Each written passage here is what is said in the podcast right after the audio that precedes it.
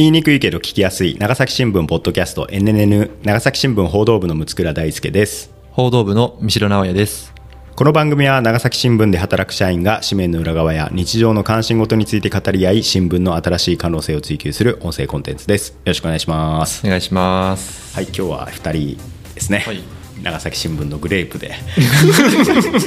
グレープって言われ言言われて聞いて分かる人いるんですか？特に県外の人でそうですね。あのやっていこうかなとはい。思いますけれども、まあすっかり寒くなりましたけれども。そうですね。うん。アミプラザ新館が開業しましたけれども。はい。行きましたか？まだです。まだ行ってない。ちょっとあの人がへ減ってから行こうかな。ああなるほどね。確かにね。いやもうちょっとね僕取材もしてたんですけれども、やっぱね連載もお疲れ様でした。いやいやいやいやもう本当にねここウォークですね。アミプラザ新館はね。どう捉えればいいんですあかのいやいやもう本当にここウォークのなんかあの憩いの場をこういろいろ設けた、あの作りがもうそのままもうアミプラザ新館に影響しているというかまあそれがトレンドなんだろうけどね、もともとアミプラザの方が2000年に開いて、でその後ここウォークは2007年だからちょっとこう差があるんですけど、でその時にここがそのもともとはここ多くはあの地元の会社がやってるんで、あんまりこう店舗面積大きくしなかったっていう事情はあるけど多分、そのこれからのその消費のトレンドとしてこう買い物に行くその場所としての魅力をこう高めようっていうのがあったと思うんですよ。で今回アミプラザはそういうこう共有スペースとかさなんか座って休める場所とかも結構いっぱいあって。あのちょっとまたこれまでの駅ビルとは違った雰囲気にはなってね。なるほど。あーまあそう聞くとまだ網には行ってないですけど、うん。ここ奥は確かに通路の間にソファーがあったりそうそうそうそうそう。ちょっと大きめの、ね。ね、座るところがうん。ありますもんね、あの建物に対して実は店舗の面積って少ないんですよね。ここ多くってね。なるほど。なんで、まあ、そういうところもねあの、まあ、ちょっと今後どうなるのかなと思いながら見てたんですけど、うん。いやなんかもう屋上に庭園があるんですよ、であのオープンが11月10日だったんですけど、はい。11月9日のプレーオープンの日に、僕ちょっとまあ取材も兼ねてなんとなくふらーって行ったら、はい。屋上の庭園で、もうなんか机でなんかリモート会議みたいなしてるやついて なんなんこの人って。すごい。風景の一部みたそいうなもうプレーオープンで もうそんなことしよるんかと思って。長崎も変わっちゃいますねファンザでも見とるんかなとか思いながら。今日分かる人にしか分からない話が多くないですか？グいややっぱレープにしりちょっとねここやっぱりちょっとそうそうねそうそうですね。まあここ多くというねあアミプラザ長崎というねあの長崎駅の商業施設がまた新しくできまして、もう長崎市内はその話題でねそうですね。もう持ちきりなのか持ちきりじゃないのか分かりませんけれども、うん事件級の交通渋滞は まあ結局なかったっていう。事件級の交通渋滞ね、はい。私が見出しで煽りに煽る煽り散らして煽り散らかすとはもうこのこと 対してそれがでも抑止力かもしれない。いやそうそうそう。そうそうですよ、ちょっと JR の人には謝ろうかなと思いつついやでもあの記事があったから皆さん公共交通機関でね、いかんばねってなって行かれたかもしれませんから、そうですね。これはもうちょっと私はむしむしろ褒めてほしい。言ったもん勝ちですよ。ね っていう感じですけれども、まあ、今日岡村さんお休みということで、はい。なんでね長崎新聞のグレープですと、急に言い始めたかというと、はい。えー今日の特集は祝デビュー50周年。シティ・ポップ感覚で聴くさだまさし特集ということで。イエーイ。え私長年温めてまいりましたこの企画実は。長年。でここだなと。あ。まあさだまさしさんがそのソロをやる前に、あのー活動していたフォークデュオがグレープ、はい。グレープとしてデビューしたのが1973年、メジャーデビューからちょうど50周年の節目ということで今年が、で先日ね11月3日にあの弊社もね主催に入りまして、長崎ブリックホールにて、あの記念のライブ盛大に開かれておりましたし、はい。その同じ日にはね、あの見開きではい。あのさだまさしさんのこう特集ページなんかもねあったりして大展開してございました、もう長崎市が誇る素晴らしきシンガーソングライターさだまさしさん、この才能をねもうたっぷりとね、ん味わい尽くしていこうと NNN で。はい。NNN のリスナー層とどんぐらいかぶっとんかちょっとようわからんねやけど。どうなんだろうねいやこれ爆上がりするかもしれないですよ。逆にね、うん。サダすサダファン層が。そうそうそう。いやこのあとこの間その、まあ、アミが開いてで昨日、まあ、今日14日11月14日に撮ってるんですけど、あの昨日13日あのまたジャパネットさんがされてる長崎スタジアムシティの,、まああの会見というか発表会見みたいなのがあって、福山雅治さんがね、はい。あのスタジアムでこけら落としライブをしますよって発表もあったんで、もうちょっと福山さんにいろいろなものが持っていかれてる感があるんですが、まあでも福山さんもね佐田さんのこと非常に敬愛していらっしゃるので、もう本当にもう長崎のもう誇るもうさ三大ミュージシャンはいね、福山、佐田、前川、まあ、ミーシャも入れれば4代ですよ、ね。天王です。ということで、はい。でもどうですか、佐田さん、イメージ？イメージですか？なんかあのーライブのトークがすごい長いっていうかうん。トークが多い、まあ、おしゃべりが上手、まあラジオもされてるそうね。ますし、うん。なんかそういうイメージですね、いや、そうですよね。うん。あとなんか結構ドラマになったまあ小説も結構書いてらっしゃるからそのドラマになった小説をうん。書いている人みたいな、そうですね。そんなイメージはありますね。ゲゲとか、ちゃんぽん食べたかとか、とかですね。ビザンとか、まあ、いろいろありますけれども、ちゃんぽん食べたかの話しなくていいの？申しますかと。でそうなんですよ。もうあの私は、あのさだまさしと言っても過言ではない。ほぼ、ほぼ、ほぼ同一人物。そうですそうです、ん。あのまあ、長崎新聞で「ちゃんぽん食べたか」という小説の連載をですねあのいつだったかな？2014年頃だと思そううんですけど。2014年、うん。ですよね。だから私が入社1年目の時なんですけど。おおそうかそうかそうですね。そその時に始まって、うん。私当時生活文化部だったんですけど、うん。まあ、文化部があのその連載小説はね、はい所管してますから、はい。うんでえっ、とまあスタートに合わせてテレビ広告も打つと。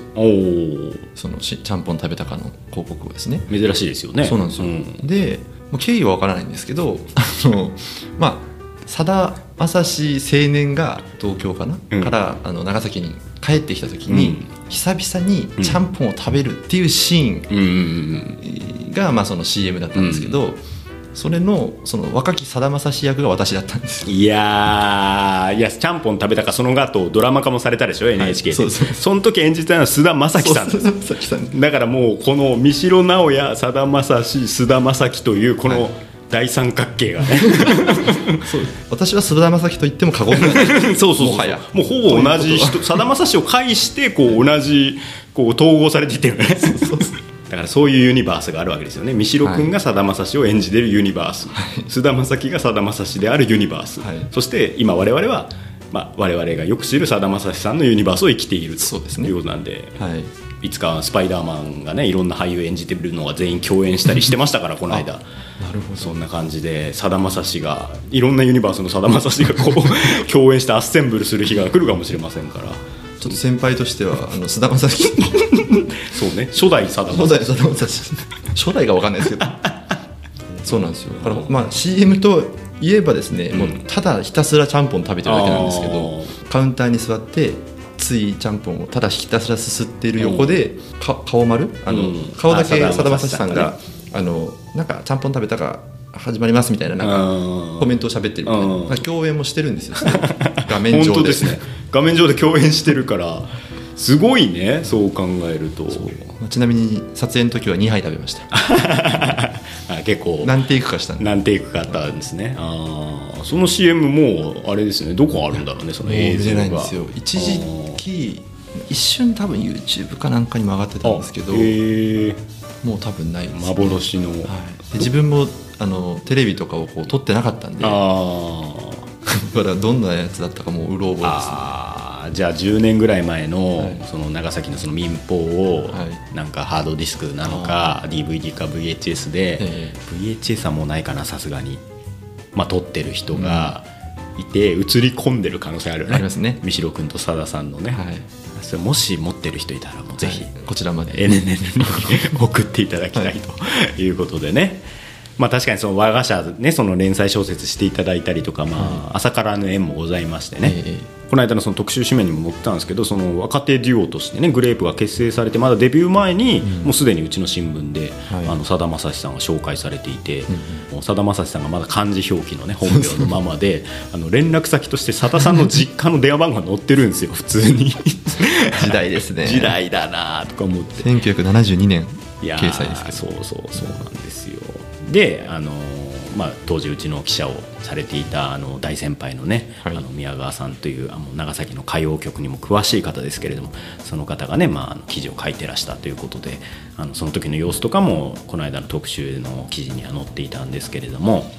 でこの「ちゃんぽん食べたか」という先ほど紹介していただいた小説はあの最後にうちの社屋を、はいまあ、さださんが、まあ、2人でね訪れるところで終わるということですから。もう長崎新聞なくしてさだまさしなしと言ってもん。過言ではない。んですよ過言ではない。が今日多いな。すごいあのどんどん乗っかっていくということで。ただまあさだまさしさん、その三代さんさっき言われたようにその非常にまあトークスキルも高いし、あのーまあ、ユーモアセンスがすごいあって、まあ、お茶の間でもすごい親しまれているし、はい。あ音楽的にはやっぱりその精霊流しとか、うん。関白宣言とか、うん親父の一番長い日とか、まあ、その辺のそのフォーク路線がやっぱイメージとして大きいのかなと思うんですね、その叙情的な楽曲って。ただそのさださん自身は、まあ、こういうセルフイメージには結構悩んでた時期があったそうで、んまあ、そういった呪縛から逃れるのもグレープ解散の一つの要因だったというふうにまあ言われています。うんであの私85年生まれで,、はい。で三代さんはまあ92年。年生まれなんで,、で我々がまあ生きた平成うんうん。まあ、初期から中期ぐらいのあの時ってもうすでにさださんがそのチャートのど真ん中に言わしてるっていう感じではなかったじゃないですか。はい。でなんかその昔懐かしの音楽番組とかで、まあ、たまにその関白宣言とか精霊流しを見るみたいな、多かったと思うんでその実はあんまりじっくり聞く機会がねなかったなと思うんですけども、まあ、最近まあストリーミングサービスがね出てきて私もねさださんの楽曲結構いろいろ聴けるようになって、まあ、結構ねその楽曲のまあ幅広さあと歌詞の面白さに結構驚くであちょっとそういうさださんの魅力って意外とみんな知らないんじゃないのかなと思いまして、今回はねもうちょっと我々のようなミレニアル世代とか、あるいはもっと若い Z 世代にこうさださんのこう楽曲のこうちょっとイメージと違うこうポップであの明るい側面っていうのをねもっと皆さんに知っていただきたいということで、楽しみ。私の独断と偏見で、はい。こうさださんのこうライトメローサイドの,、はい。あのちょっとシティ・ポップ感の強いさださんの楽曲を5曲うん。ちょっと選んできました。はい。でこれをみんなで聴きながらもはい。うその才能と、うんあの美しさに震えていこうかなと。いうね、えことで。で今回ちょっと初めての試みで、あえ。えの Spotify にそのはい。音楽を一緒に流す機能があるんですよ、こうラジオみたいにできる機能があるんでそれをちょっと使ってみるので、はい。Spotify でお聴きになってる方はもうさださんの楽曲がこのトークと一緒に流れるというふうにちょっとやってみようかなと思います。でそれ以外のプラットフォームでお聞きの方はあの一応 Apple と Spotify でプレイリストを作っておきますので5曲の、はい。でそれリンク貼っておきますのでそちらで聞くなり、まあ、ご自身の入ってるストリーミングでちょっと聞くなり検索するなりしてね聞いてもらって、まあ、ぜひ楽しんでいただきたいなと思います。はい。あちなみうん。に精霊流しって入ってます？その話入ってないですよ。なんか精霊流しこの前、うん。あの長崎で8月15日にうん。精霊流しあったじゃないですか、うん。あの時にツイッターとかでさだまさしの精霊流しに騙されないでくださいみたいな、うんうん なんかそういうとこなんか、うんうん。結構見かけて。そうですね。あの結構あの精霊まあさださんの精霊流しは結構こうしっとりとね。しっとりと、うん。まあした曲ですけど、うん。まあなんかこう実際の精霊流しはもっとこうね、ド派手な。あのうるさいっていう。普通にうるさいっていうねいやそれあの福山さんもラジオで言われてたんで、うん。この間あの長崎の精霊流しはやっぱさださんのイメージが結構あるから、ちょっとね、おあの騙されちゃってんだよなみたいなことをお今っしゃのはってね真似だったんでしょ うかマネタ理解してよろしいですかで俺は 私はあの福山さんがもう少しそのなんだろう精霊流しのまた新たな、その、なんていうのこううるさい側面というかその、けけけたたましい側面みたいなのを、福山さんがもう一回楽曲にしたらいいんじゃないのって思うんですけどね。なんかなんかプそういうロデューサーみたいなそういう曲聴いてほしいなんか聞きたいなと。思ってちょっとお祭りとしてのその精霊流しのなんかガヤガヤ感ってあるもんね、そうですね。すごくね、うん、新精霊流し。そうそうそうそうそう。カタカナで新カタカナ新精霊流し。あのーまあ精霊流しもね素晴らしい楽曲なんですけど、まあ、今回はまあちょっと入ってません、あはい。ええ。ということでじゃあ1曲目「えー絵はがき坂」という曲でございます、えーこの曲はですね1976年のさださんのソロデビューアルバム「貴巨来」に収録されていますであのこの翌年ですね77年にさださんの初期の名曲「雨宿り」という曲があるんですけどこれの B 面に収録されたというのもあって、まあ、それで知ってる方ももしかしたら結構多いかなと思います。というわけでちょっとねあのここでも実際にね三代君に聞かせながらね、はい。やっていきますんで、はい。じゃあ絵はがき坂聞きますよ。っていう感じの、どうでしょうか？すごくいやなんか今改めて思いましたけどさださんって声が綺麗ですいやそうなんですよ。すごく綺麗。なんか楽器のような声。そうですよね、うんでもう本当にこのさださんのこの声がやっぱこう結構こういうなんだろう洗練された楽曲にも全然あすごい合うんですよね、それも結構発見だったなと思うんですけど。ね。うん。あとまあ歌詞うん長崎そうなんです。すごく長崎らし非い常にね長崎のもう浮かんじゃうよねうん長崎の人間にしてみればね。はい。ということであのこれ、まあ、あの歌詞にも出てくるんですよね「渇水」っていうのがあって、まあ、これあの、まあ、さださんが少年時代を過ごしたあたり、まあ、だからあの南山手あたりになりますよね。で渇水っていうのはあの渇水女子大学っていうあの女子大があるんですけれども、はい。ここがあのさださんの妹さんの玲子さんのあの母校ということで。えっと、これウィキペディアに書いてあったんですけど、あの妹に曲の中に自分の母校を出せと脅されたと。ご自身のエッセイ集の中で綴られているそうです。自分の母校を出せって脅すそんなことあるみたいな。感じで脅したのか、まあ、頼まれたぐらいなの。ね、あの感じなんですけど、まあ、でもあの渇水があるあたりあのオランダ坂っていうね、あのお聞きになられた方いらっしゃると思うんですけれども、まあ、オランダ坂とかあの辺りにあるので、まあ、非常にこう石畳の綺麗な洋館群もあって非常にこう情緒のあるね、あの素敵なエリアなんですけれども、まあ、その辺りのこう雰囲気をモデルにしているのかなうん。という感じですね。だから、まあ、絵はがき坂っていうのは別に具体的にこの坂だってさださんの中にあったわけじゃないんですけれどもやっぱりこの曲がリリースされた後は、この絵はがき坂の、まあ、聖地巡礼といいますか今風に言うとですねそういった形で、まあ、あの辺りをこう訪ねられる方も結構いらしたということです。まあいいですね。いい曲ですね。いい曲なんか。うん。長崎の風景をよりなんかこう美しくするよそううな曲だなとですよいう感じがしますね。この町に住んでよかったと思わせてくれるこの誇らしくなってくる、うん。長崎に住んだのがね。ですね。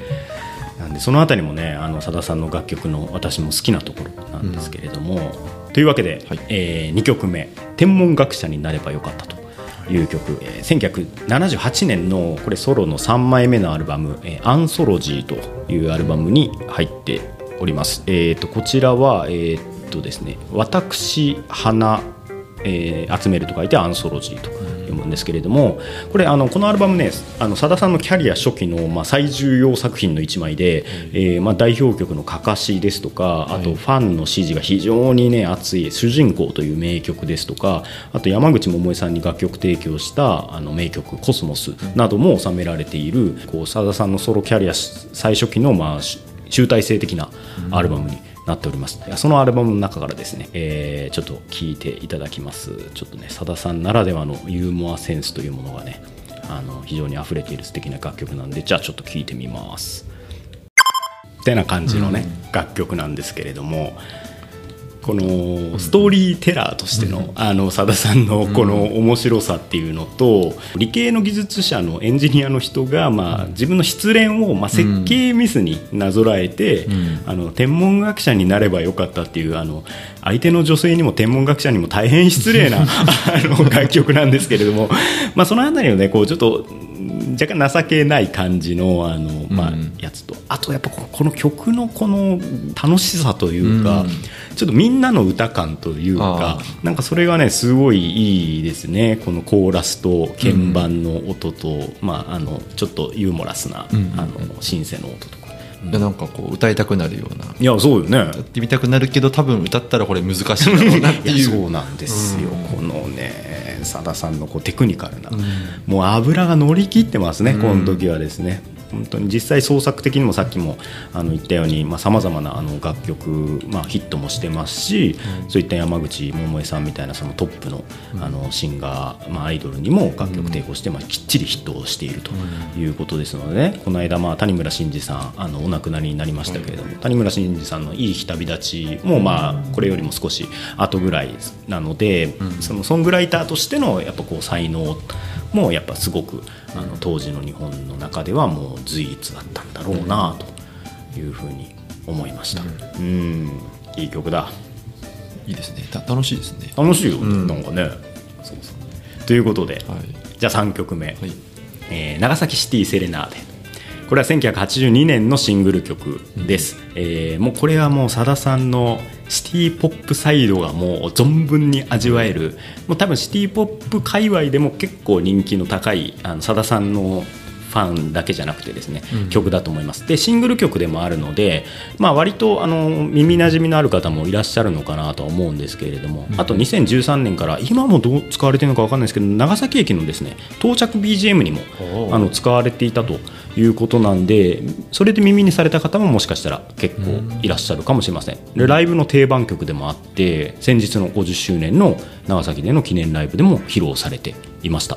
ということで、えー先ほどね三代さんが絵はがき坂の時にちょっと長崎の情景が好きになるというようなお話もおっしゃってましたけどそこも含めてね歌詞にも注目しながら聴いていただきたいと思います、はい。最高の曲ですよね。これはもう、うんすごくいいよね、これ歌詞をもうちょっとご覧なさいよと。ねえ。傷口は多分坂道みたいさ、上りにするか下りにするか明日決めようよくこんなこと思いつきますねと思います。まああのかもめっていうねあの長崎、あの福岡長崎をつないでいる今も新幹線になっても変わらないんですけどかもめという、特急かもめというのは、あのまあ長崎の人にとってはまあ長崎にから出ていく。あるいは帰ってくるときにまあ乗るものと、でそこの終着駅に着いたときにまあいろんな長崎の情景がね、まあ、心を癒してくれると、もう長崎の美しさとかさきらびやかさ、温かさもう全てがもう楽曲に凝縮されとる、いい曲だよこれもこのこのカモメは昔の古いカモメですか？ですね。あの1982年の曲なんでまだその白いカモメでもなく、もっとこうなんていうかこう四角い、あのクリーム色というかそうそうそう国鉄時代のもうカモメという感じだと思います、ね。カモメの使い方とかですね、うん。この坂道の使い方港石畳教会などなどですね、もうあの長崎のワードをこう散りばめながらこのキラキラとしたもう長崎の夜景がね,、浮かんでくるかのような。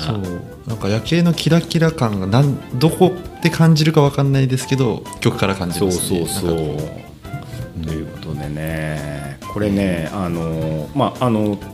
1982年のね、うん。楽曲なんですけども1982年9月11日発売なんですよ。で1982年といえばこの年7月にね長崎大水害が起きていると、こういったこともあってさださんがこの災害にあった郷土を元気づけるために作った曲なんじゃないかという俗説があったんですけれども、うん。これは誤りで、うん。まあ、実際はその水害があったちょっとわずか数日前の82年7月17日に、うん。えー東京の方で、えー初演されていると。いうことでした。なんでもうそれより前にこの曲はあったんですけれども、ただタイミング的にはね、うん。もう本当にあの長崎の町が結構大変な被害を受けている、ねおたくさんお亡くなりになった中でこの曲はもう確かに郷土を元気づけただろうなって思います、オリコン11位なんで結構ヒットもしておりますのでね。これはなんかすごい多分ザ・シティ・ポップな感じがしますね。うん。さっきの天文学者になればよかった、うん。なんかこうシティ・ポップの香りがなんとなくそうそうそうそうそう。するなんか近づいてき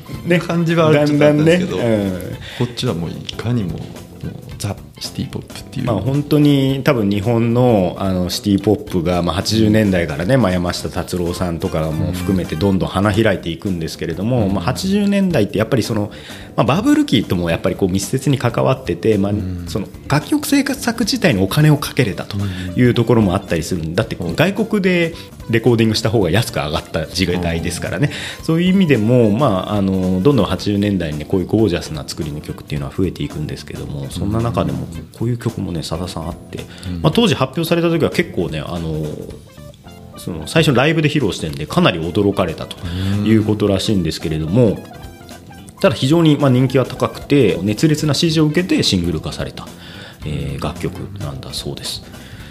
ということで、まあ、そんなシティ・ポップ爆発したさだまさしさんがですね、えー次の楽曲なんですけど1985年のアルバム、えー10枚目「アドバンテージ」という、えーアルバムに収録されている「OK」という曲です。えーまあ、これがねあの長崎セレンシティ・セレナーデの、まあ、成功を受けてかは分かんないですけれども、まあ、非常にシティ・ポップ感の強いアルバムになっております。でさださんのアルバムとしては初めて LP レコードと CD どどっちも同じ両方のフォーマットでリリースされたということなんで、まあ、ちょっと時代もねあそういう時期なんだなと。デジタルとアナログの過渡期という感じですさっきの長崎シティ・セレナーデの流れを組んだ、まあ、洋楽志向のすごい強いアルバムで、まあもちろんそのさださんのトレードマークとも言ってもいいそのアコースティックな楽楽曲というのもいっぱい収められてはいるんですけれども、全体としてこう都会的で洗練された楽曲そういう一面を楽しめるアルバムなんで、もしね今ね、あのー若い人でシティ・ポップとか結構好きだなっていう人でちょっとさだまさし聴いてみようさだまさし始めようという人はこの「アドバンテージ」というアルバム非常におすすめでございます。でその中でも、まあ、特にね、あのー完成度の高い楽曲がこの「OK」という曲ですので、まあ、ちょっとねじゃあ早速聴いていきましょう。っていうねうん。いい曲じゃない、うんなんかすごいなんだろうな。疾走感じゃなくてなんかこう飛翔感、まあ浮遊感がね。浮遊感が。そうそうね。あのーまあ、ピーターパンをねモチーフにしているということもあって、そういう感じのねあのーなんかこう空から長崎の夜景を見てる感じあなんーですね。なんかさっきの、あのーセ長レナー崎デはセレナーデはうん。なんかこう道路とかからこうなんか街の夜景というか街灯がシュンシュンってなっていくのを見てる感じでなるほどなるほど。こっちはなんかこうちょっとちょっとこうヘリからそうヘリとか。もうドローン映像がこうちょっと思い浮かんでくる感じの、はい。確かにっていう感じがあります。うんだからもう長崎空港から長崎の空を飛び立ってこう見下ろしてる時にぜひこの曲をね、うん。かけていただきたいぐらいのね。そうですね。うん。逆でもいいね。その降りて降りていく時にね。そうですね。こう。でも長崎って通るのかっていう そうなんだよね。そこがあるね大村からだからね、はい。そうまあ、そうそうなんですけどね。なんかこう上から見たらこんななんかこんな感じだろうなみたいなこう気にさせてく。る、確かにそういうこう浮遊感夜間飛行感はねすごいある。ギターのカッティングがすごく気持ちよくて、あのいいいいですよね、まあ、これも曲もね結構あのシティ・ポップファンには人気の高い楽曲ではあるのであの割とまあ定番っちゃ定番なんでしょうけどでもさだまさしさんのイメージからすると結構意外な楽曲という感じはしますね。うん。いいな。なんか車運転しながら聴きたい曲ばっかりです。あいいですね。じゃあもうこの曲5曲をはい。ぶち込んで、ち込んで。あの ぜひあの爆走してください、ね。長崎の街を、うん。あのちなみにこのアルバム「アドバンテージ」って言ったんですけど1985年の6月12日に発売されてるんですけど、これね私の誕生日の翌日なんですよ。でもう私がおぎゃーっと生まれたその翌日にあのもうこの OK が リリースされてる。ということなんで。一日先輩なわけですそうそうそうそう。いう意味でもね結構ねあの個人的にも結構思い入れのあるアルバムなんでね、あのよかったら皆さん聴いてみてくださいということで。じゃあ最後の楽曲です、えーさっき85年だったのでぐっとじ時代が下りまして、えー2018年のアルバムはい「リボーン生まれたてのさだまさし」収録の、えーパスワードシンドローム」という楽曲最後にご紹介します。えーこの生まれたてのさだまさしというタイトルなんですけど、はい。あのー NHK でいつもその今夜も生でさだまさしやってるじゃないですか、はい。あの番組中でそのリスナーのハガキであの小学生の間でそのファミリーママートコンビニの、ファミリーマートの入店音あるじゃないですか、うんあれに歌詞をつけるあ遊びが流行ってるとでその中で一番人気なのが生まれたてのさだまさし。生まれたての さだまさしが一番人気らしいっていうフレーズらしいっていう内容のハガキが紹介されて、でさださんがえらい気に入って、でこのアルバムタイトルに採用したと。で非常にこだわっててこのアルバム1曲目に実際にファミリーマートのそのこの入店音が入ってるんですよ、この入店音があの入店音が流れて「いらっしゃいませ」みたいに言って。でその後なんか多分さださんのコンサートで多分収録したんでしょうね。あのーこうオーディエンスの方が「この生まれたてのさだまさし」をみんなで歌ってでさださんが「バカじゃないの?」って言ってわー。って笑う音声が流れる。でそれに続いてこの事実上の1曲目のパスワードシンドロームがね始まるという構成になってるんですけどこのねパスワードシンドロームはね多分ね一番結構ねびっくり曲だと思いますあのこれもちょっと予備知識なしでねちょっと聞いてみましょうはい、っていう楽曲でございます。まああのあるあるですね。あのあるあるネタですね。そのパスワードを忘れちゃったっていうあのまあ状況と。まああのまあ、ちょっとこうパートナーとのディスコミュニケーションっていうふうにもこう重ねられているような、まあ、非常にこう凝った歌詞も面白いっていう曲なんですけどもこれちょっとびっくりしない？そうですね。あの挑戦的なそう。実験的なあというか。のでこれねあの楽曲を共同で制作してる人がいましてああ、えー、ナオト・インティライミさんというおあの、まあ、シンガーソングライターなんですけどこの方は非常にあのさださんのことをあの敬愛してて、でまあ、そういったこともあって、まあ、一緒にねこのアルバムの中で2曲あの楽曲をこの曲も含めてあの一緒に制作されてるんですけれども、あの直人さん曰くクラブでかけられるさだまさしの楽曲を目指したということで、まあ、ちょっとこう非常にダンサブルなビートにこうオートチューンで、あの加工したさださんの声で、まあ、ボーカルがあると。パスワードを探しているこうその状況がそのまま歌詞になっているんですけども非常にこうリズミカルな歌い方もされているのもあってあさださんこんな楽曲もいけるんだなとそうですね。いうね曲なんですけれど、うん。いやあの今日まずそのそもそもシティポップ感のあるさだまさしさんがうん。初めて、そうですね。あこんな姿もあるんだと思ったらさらにクラブミュージックみたいな。いやもうちょっとついていけないみたいな。あのジェットコースター感がすごいですよ。このさだまさしの5曲でね。変わりすぎて。いやいやそうなんですよ。いよいよでもやっぱねあのーまあ、この5曲聴いてて思うのはやっぱさださんの声がねやっぱこう、うん。いろんなこうジャンルにもちゃんとこうフィットするんだなっていう,、あのこととやっぱその言葉というか歌詞の面白さっていうか、なんか非常にねこう読んでてもあのいろんな読み取り方がこうできるようにあのすごい工夫されてて、そういう作詞家としてのねやっぱさださんの才能っていうのをすごいやっぱ感じますよね。うんパスワードシンドロームもやったのかなライブで。ちょっと聞聞きたいけどなライブでって思いながらね。あの確かに。長老流しとかにこう乗る乗るっていうかそれを聞いてきた人たちはどう聞けばいいんですか、パスワードシンドロームいやでもほらあの私たちはさそのさださんのこう曲をずっとこう並走して聴いてないから、こういきなりこうパスワードシンドロームにこれまず85年から2018年にだいぶ空いてるんでそまあ、その間にもこうさださんもいろんなこう楽曲実は挑戦されてるんですけれども、僕たちの耳に届くのはその「風に立つライオン」とかさ、まあ、その辺りのこう、まあ、ザ・さださんの王道な、まあ、ギター弾き語りのできるような歌ものっていうのが結構よくねあの聞こえてくるのもあるので。はい実はこういうねさまざまなジャンルと親和性を持ってあの貪欲にいろんな音楽を取り入れられてるっていうのは意外と知られてないところなんでね、まあ、これを機会に皆さんに聞いてほしいなって。ちょっと、まあ、パスワードシンドロームはまだ今ちょっと馴染めてないんですけど あのまあでも結構ちょっと本当に聞きたくなりましたあねありがとうございます、ええ。あのパスワードシンドロームもね私も最初はすげえびっくりしたんですけど、まあ、こういったねその直人さんと一緒にやってると、でさださん結構その若いあのアーティストの方にも結構慕われてて、あのそういった方々との交流っていうのも結構ありますので,、でこの生まれたてのさだまさしはあのナオト・インティライミさんのほかにあのレキシともあの共作をしてたりするのでその曲もね結構ね面白い楽曲で。結構おすすめなんでねこの「ファミマニューテンオン」から始まるこのアルバムもね、えはい。ーっと5年前だからちょうど45周年で作られたアルバムだったんじゃないかなと思います。というわけであの、駆け足ではございましたがあの私が勧めるさだまさし再入門と。再入ですね。さだまさしの別のサイドをちょっとね、はい。掘り下げていったんですけれどもいかがでしたか？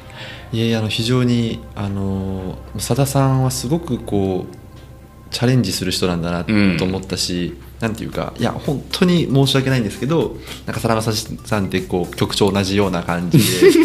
でもあの、まあ、風に立つライオン結構好きだったんですけどあの歌詞とかもうん。ちょっと泣きそうになるぐらい好きだったんですけど、ね。ね。うん。でもなんかまあでも大体似た似たような曲調っていう勝手なうん。知らないだけで、うん。あの固定概念があったんですけどちょっといやそうやっぱ我らが長崎の先人をちょっと、うん、全然知らなかったなと。いやそうですよ。失礼なことしたなと思いなかました。なかねさだまさし演じてたのに。さだまさし俳優なのに ご存知なかったということでね。でもまだこの曲作る前だからねさだまさしさん。そうですね。まだバイオリンに挫折して長崎に戻ってきたばっかりのさださんなんで、これからこういう楽曲をあの、そうですね。みしろさん演じるさださんが作っていくと、そうですね。まだまだちょっと役作りがね足りない、うん足りなかったですね。うん。いやーということで、はい。まあ、ちょっと新しい試みでしたけど皆さんもね、ええ。ちょっと楽曲聴きながらね NNN をね聴いていただいてあのー特にその長崎シティセレナーデとか、まあ、あの部屋垣坂みたいな長崎をねモチーフにした楽曲も多いので、そういった楽曲聴いてもらってあの長崎のこう魅力もこうちょっと再発見してもらうのにもいいだろうなと思います、よりこうふるさとのことをまた好きになれるという意味でもねすごくあの佐田さんがこう長崎にこう残した功功績っていうのも非常に大きいと思いますのでそういう意味でもまたいろんな形で佐田さんの楽曲に光が当たればいいなと、うん私若輩ながら思った次第です。前川さんでもできるからねこれね。ね。前川さんもねいろいろあるんですよ。意外なこう一面といいますか、やっぱあのそうそうそう。だからねこう前川さん福山さんでもねこういった形でまたちょっとね、やれればなといいですね。思っております。前川さん好き大好きなんで。旅好きが旅好きあ旅好きが大好きなんあで。あのーいいですもんね。前川さんのねこの楽曲もねいろいろあるんです、えちょっとまた今度前川さんのデビュー何周年なのか分かんないですけど。時にね、はい。あのぜひやってみたいなと思います。というわけで、えー今日はこの辺にしときましょう、はい。この番組 NNN は毎週金曜日午後6時に配信しています。Apple Music、Spotify、Amazon Music それから Voicy など各プラットフォームで配信しておりますのでぜひお聞きください。番組へのご意見ご感想メンバーへの質問などは概要欄にあるアンケートフォームからお寄せください、えー公式 X もあるのでぜひフォローしてください。長崎新聞ポッドキャスト NNN お送りしてきたのは長崎新聞報道部の六倉大輔と報道部の三代直江でした。それではまた来週さようなら。さよなら